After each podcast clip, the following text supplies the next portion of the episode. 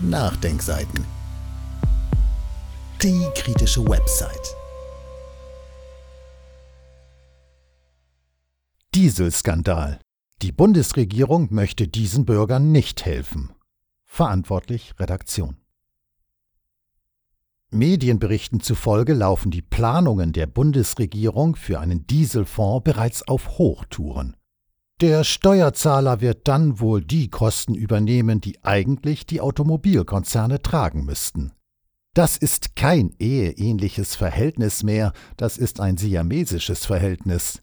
Die sind verwachsen miteinander, sagt der Chef der deutschen Umwelthilfe DUH gegenüber den Nachdenkseiten zur Beziehung zwischen Politik und Automobilindustrie. Im Interview geht Jürgen Resch scharf mit der Politik ins Gericht und findet, die Automobilindustrie regiert durch, und Politiker wagen weder auf Landes- noch auf Bundesebene einen Konflikt mit dieser Industrie.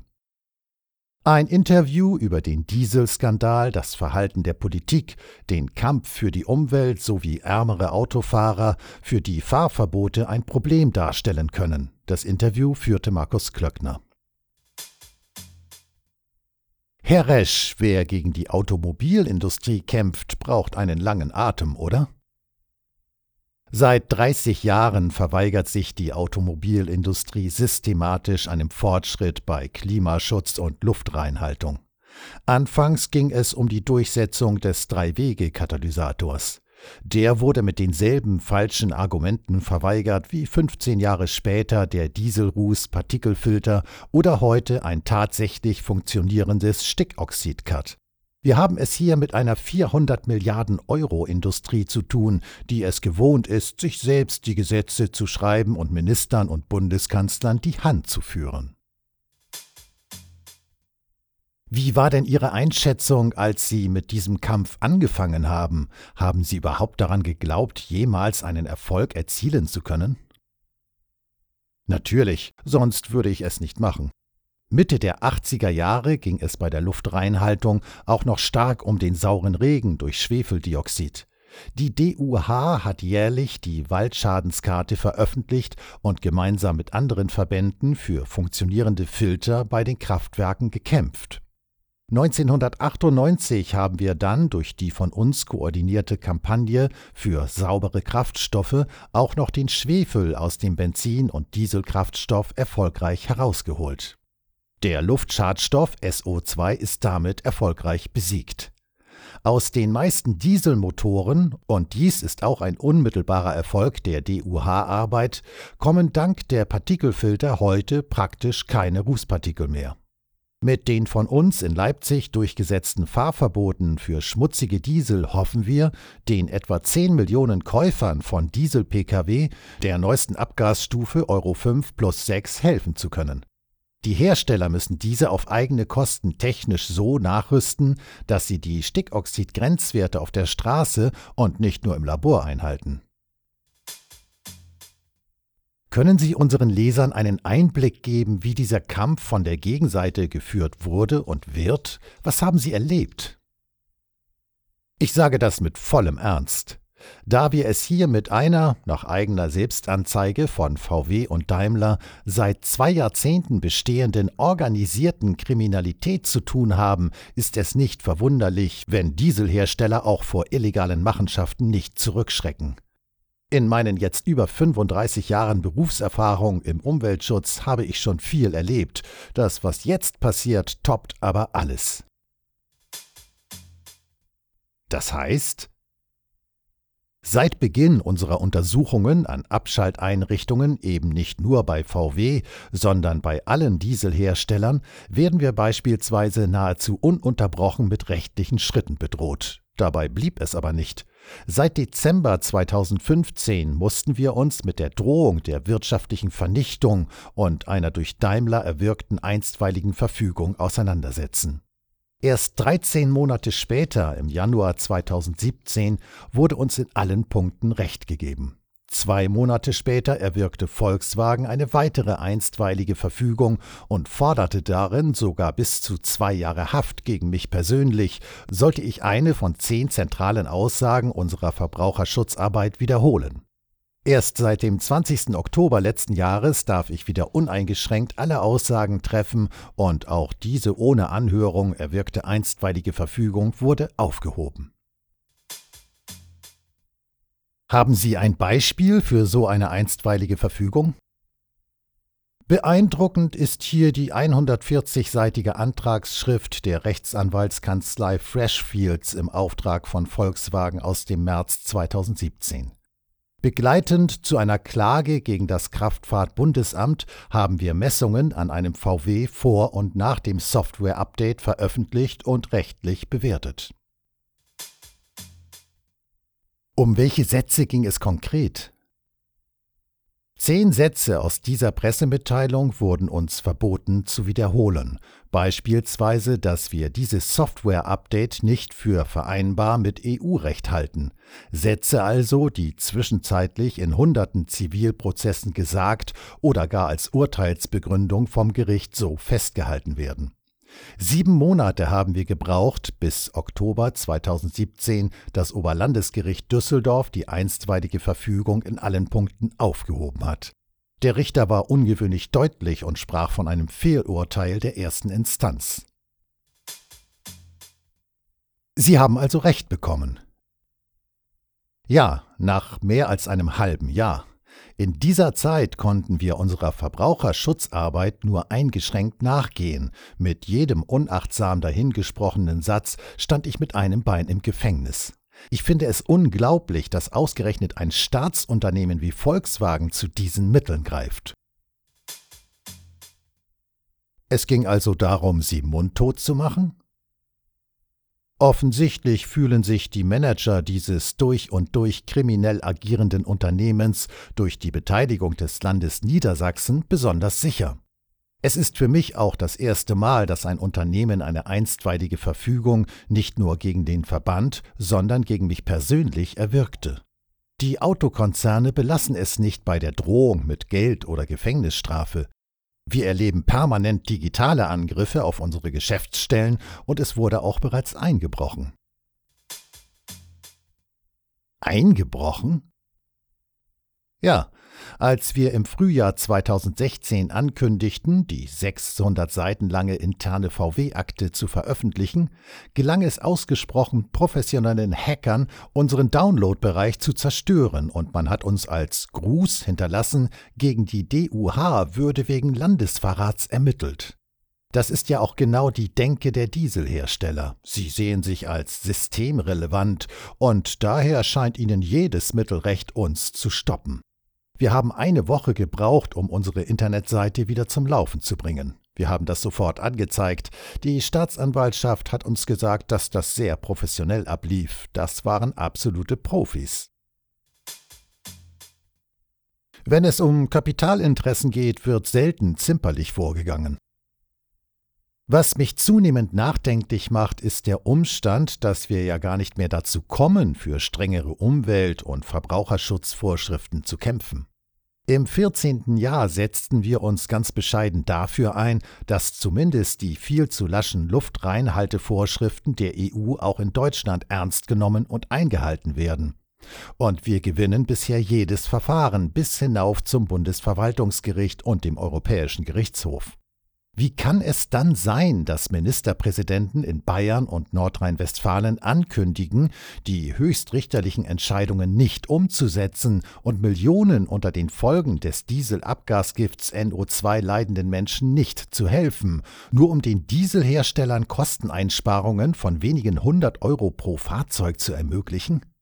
Wir kämpfen für die saubere Luft in unseren Städten, für das Recht der Menschen, unbesorgt atmen zu können. Und dagegen stellen sich dann Landes- und Bundesregierungen. Es ist die Aufgabe des Staates, die Bürger und die Umwelt vor kriminellen Unternehmen und die von ihnen verursachten Gesundheitsschäden zu schützen. Betrachten wir das Gutachten des Umweltbundesamtes zu den gesundheitlichen Folgen der Niedrigbelastung bei Stickstoffoxid. Dieses lag seit Mai 2017 der Behörde vor, wurde aber erst nach der Gerichtsentscheidung von Leipzig veröffentlicht. Warum? Vielleicht, weil die Regierungsgutachter nicht nur 6000 vorzeitige Todesfälle aufgrund von NO2-Werten unterhalb des Grenzwertes sehen, sondern über 800.000 jährliche Erkrankungen an Diabetes bzw. Asthma dem Dieselabgasgift zuschreiben. Wo ist der Regierungspolitiker, der nach der Veröffentlichung gesagt hat, wir müssen etwas unternehmen, stattdessen ein Schweigen der Verantwortlichen, und AfD und FDP fordern zynisch laxere Grenzwerte und Verlegung der Messstellen, die bisher hohe Werte angezeigt haben. Warum dieses Verhalten? Was ist Ihre Erkenntnis? Ich habe mal gesagt, dass wir ein eheähnliches Verhältnis zwischen Regierung und chemischer, pharmazeutischer Industrie haben. Ähnlich ist es mit den Banken und natürlich ganz dominant mit der Automobilindustrie. Aber ich muss mich korrigieren. Das ist kein eheähnliches Verhältnis mehr, das ist ein siamesisches Verhältnis. Die sind verwachsen miteinander. Man kann die schon gar nicht mehr voneinander trennen. Die Automobilindustrie regiert durch. Und Politiker wagen weder auf Landes- noch auf Bundesebene einen Konflikt mit dieser Industrie. Was halten Sie denn von dem Verhalten der Medien? Wenn die Politik versagt, sollten in einer Demokratie doch zumindest die Medien die Probleme aufzeigen, schonungslos ansprechen, um so eben auch Druck auf die Politiker zu erhöhen. Wenn wir uns die zentralen Säulen einer Demokratie anschauen, also Politik, Medien und Rechtsprechung, dann ist meine Beobachtung die, Intakt ist noch das Rechtssystem, auch wenn wir durchaus auch dort schon Auflösungserscheinungen sehen können. Komplett verabschiedet hat sich die Politik. Diese Säule existiert faktisch nicht mehr. Ich befürchte hier einen bereits irreparablen Schaden. Die Hoffnung, falsch zu liegen, sinkt übrigens von Monat zu Monat. Die dritte Säule, die Medien, sind nur noch teilweise intakt. Der Druck und Einfluss ihrer Werbekunden nimmt kontinuierlich zu. Unsere Auseinandersetzungen mit großen Werbeunternehmen, ich nenne exemplarisch Lidl, haben uns dies mehr als einmal eindrucksvoll gezeigt. Und so ist es auch bei Autofachzeitschriften. Da braucht die Autoindustrie nur zu husten und von einem unabhängigen und neutralen Journalismus war und ist nichts mehr zu sehen. Ich bin sehr froh, dass wir in Deutschland noch die öffentlich-rechtlichen Medien haben. Auch hier finden sich zwar zunehmend Beispiele für das Einwirken von Industrie auf die Berichterstattung, im Großen und Ganzen funktioniert hier aber noch der kritische, unabhängige Journalismus. Wenn man sich die Werbekampagnen anschaut, die von der Automobilindustrie in Sachen Diesel aufgegeben werden, hatte man das Gefühl, die Motoren würden reinen Sauerstoff ausstoßen. Da hätte ein kritischer Journalismus durchaus auch einmal genauer schauen können. Das stimmt. Uns wurde sogar gesagt, die Luft sei sauberer als zuvor. Da gab es aber doch noch ein paar Affen in einem Labor, die Versuchen mit Abgasen ausgesetzt waren. Ja, und diese Affen haben das wohl etwas anders empfunden. Von frischer und gesunder Luft haben sie nichts gespürt. Diese Affenversuche wurden nicht veröffentlicht, aber sie wurden in Echtzeit an das VW Forschungszentrum übertragen. So viel mal zur Neutralität des Lawrence Institutes in den USA. Die Nichtveröffentlichung hängt auch damit zusammen, dass dort folgendes ungewöhnliches Ergebnis dabei herausgekommen ist. Die Affen, die die Abgase eines im Versuch verwendeten alten Ford Diesel eingeatmet haben, zeigten keine Entzündungen. Die Affen, die die Abgase des neuen VW Beetle Diesel eingeatmet haben, zeigten Entzündungsreaktionen. Wie erklären Sie sich das? Wir wissen aus einem amtlichen Emissionshandbuch, dass die Emissionen des Dieselabgasgifts Stickstoffdioxid gerade bei den modernen Euro 5 Motoren wie zu Zeiten des Versuchs üblicherweise sechsmal höher ausfallen als bei einem alten Diesel von vor 20 Jahren.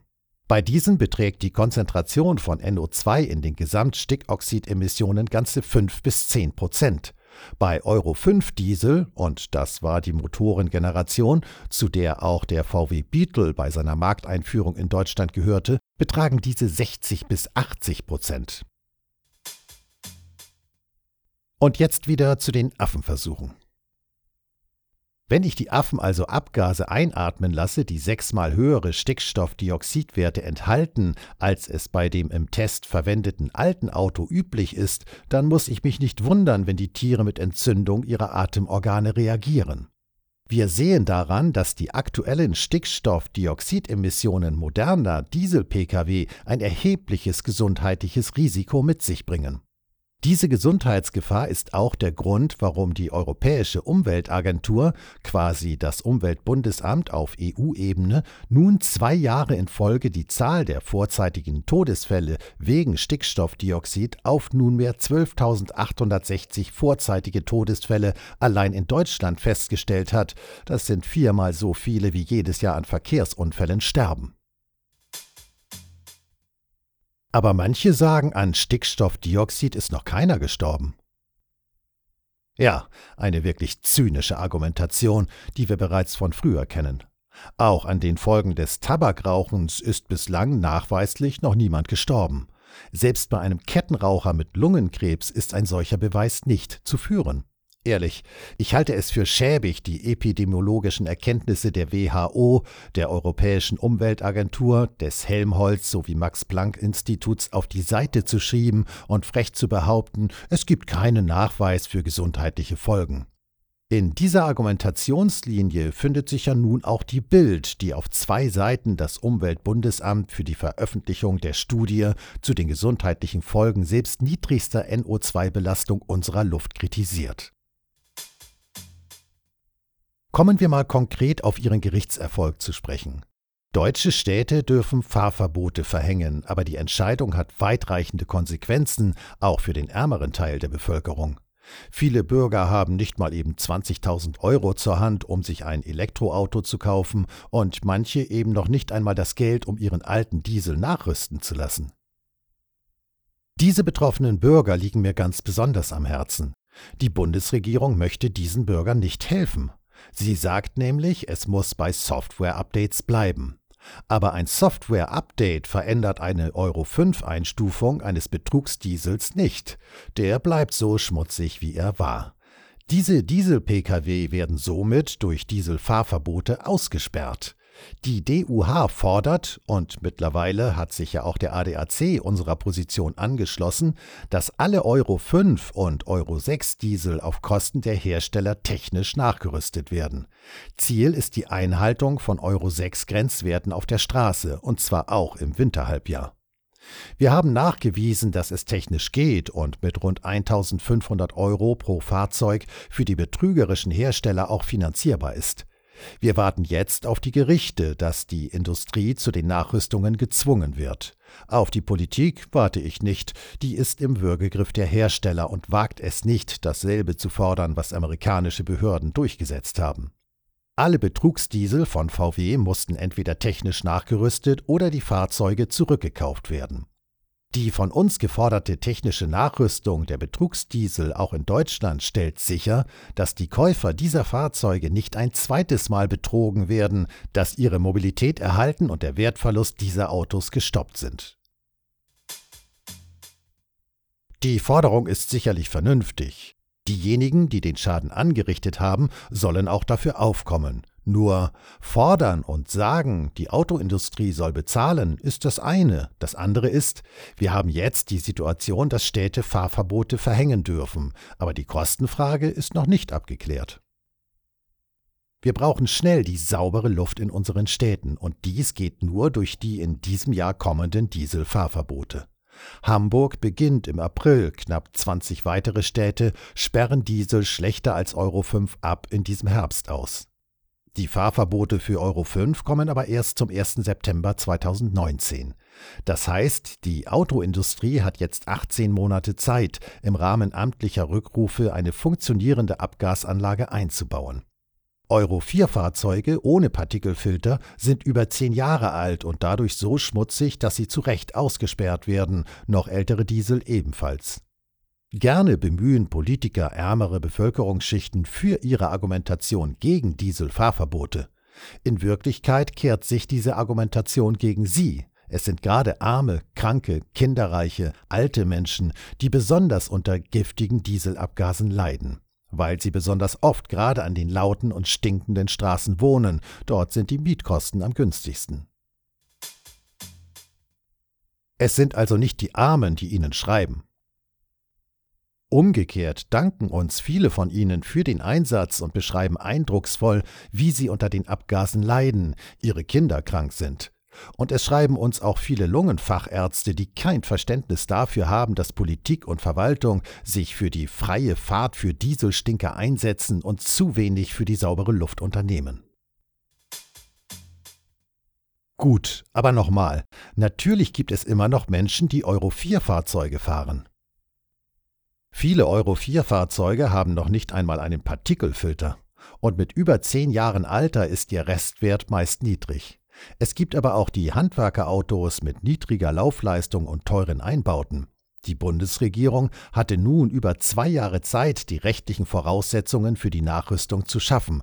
Sie hat damit noch nicht einmal begonnen. Wie realistisch ist der Schritt, dass die Automobilindustrie die Kosten für die Nachrüstung übernimmt?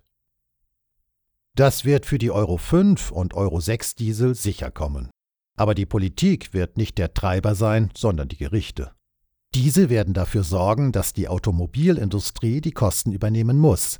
Andernfalls müssen die Hersteller den Kaufvertrag rückgängig machen und den betrogenen Kunden den vollen Kaufpreis auszahlen. Da kommt eine technische Nachrüstung billiger. Im Februar gab es in Hamburg einen mutigen Gerichtsentscheid, wonach einem VW-Kunden der volle Kaufpreis erstattet werden musste, weil das Software-Update den Mangel eben nicht heilt. Und das Gericht hat ebenso entschieden, dass der Kunde auch nicht die Nutzung des Fahrzeuges über die letzten zwei, drei Jahre zu bezahlen hat. Der Kunde bekommt also den vollen Kaufpreis zurück. Das ignorante Verhalten der Automobilindustrie macht zunehmend die Gerichte mutiger. Sie zeigen sich auch zunehmend fassungsloser, wie der Staat sich in dieser Angelegenheit verhält. Er kommt nämlich seiner Verpflichtung aus dem Grundgesetz Artikel 2, dem Schutz des Lebens und dem Recht auf körperliche Unversehrtheit, nicht nach. Wir sehen zunehmend Urteile, die klar den Betrug von VW ansprechen. Das, was wir erleben, ist organisierter, massenweiser Betrug in voller Kenntnis der Behörden. Diese Dieselkonzerne haben sich über zwei Jahrzehnte abgesprochen, minderwertige Abgasreinigungstechnik zu verbauen, um den Profit zu steigern zu Lasten der Gesundheit der Menschen und der Umwelt. Ich gehe davon aus, dass über die Einzelentscheidungen der Gerichte eine Art Tsunami entsteht und die Automobilindustrie irgendwann gar nicht mehr anders kann, als mit den technischen Rückrufen auf eigene Kosten zu starten. Wir haben schon darüber gesprochen, aber nochmal, wenn man sieht, wie zäh und schwierig dieser Kampf ist, den sie führen, dann wird doch auch deutlich, wie groß das Versagen der Politik ist. Wir sehen den Offenbarungseid der Politik. Aber die Hoffnung, dass es doch ein Rückbesinnen auf das Primat der Politik geben könnte, stirbt zuletzt. Am Tag der Vereidigung der neuen Bundesregierung haben immerhin einige Abgeordnete das Gespräch gesucht, wie man die Automobilindustrie doch zur Kostenübernahme bei der technischen Nachrüstung zwingen könnte. Dennoch bleiben die Zweifel, ob die Politik wirklich den Mut haben wird. Typisch war der Auftritt der ehemaligen Umweltministerin Barbara Hendricks bei Maybrit Illner. Zuerst sanfte Kritik an der Autoindustrie und dann die bezeichnende Einschränkung, man könne ja rechtlich nichts fordern. Da war dann selbst der ehemalige Daimler-Chef Edzard Reuter in der nachfolgenden Talkrunde deutlicher, der seinen Nachfolgern genau dies abverlangte, was die damals amtierende Umweltministerin als rechtlich leider nicht durchsetzbar bezeichnete. Natürlich kann die Politik die Dieselkonzerne rechtlich verpflichten, Nahezu alle 10 Millionen Diesel-Pkw der Abgasstufe Euro 5 und 6, zumindest bis Baujahr 2017, haben illegale Abschalteinrichtungen an Bord. Hier kann und muss die Bundesregierung durch den Entzug der Typzulassung durchgreifen. Aber es gibt ein weiteres Instrument. Die Europäische Union hat im Dezember 2016 ein Vertragsverletzungsverfahren gegen Deutschland eingeleitet, über das bisher wenig berichtet wurde. Inhalt ist die Weigerung Deutschlands, Strafzahlungen von 5.000 bis 6.000 Euro pro Betrugs-Pkw von der Industrie zu fordern.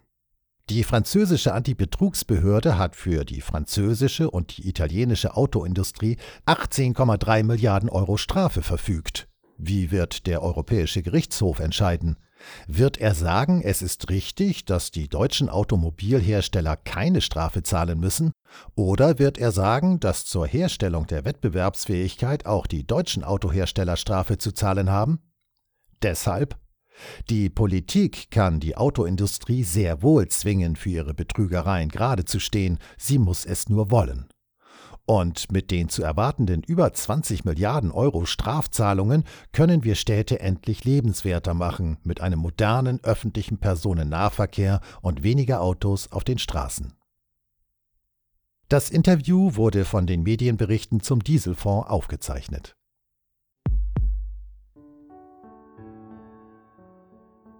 Dieses Audio konnte nur entstehen, weil zahlreiche Leser und Leserinnen die Nachdenkseiten fördern und durch Spenden unterstützen. Wenn Sie auch etwas tun wollen, klicken Sie einfach den entsprechenden Button auf unserer Website an. Übrigens, Sie können uns auch bei iTunes, SoundCloud und YouTube hören und wenn Sie mögen, gerne unseren Kanal abonnieren und eine positive Bewertung für uns abgeben. Wir freuen uns über Ihre Unterstützung und die Weiterverbreitung unserer Inhalte.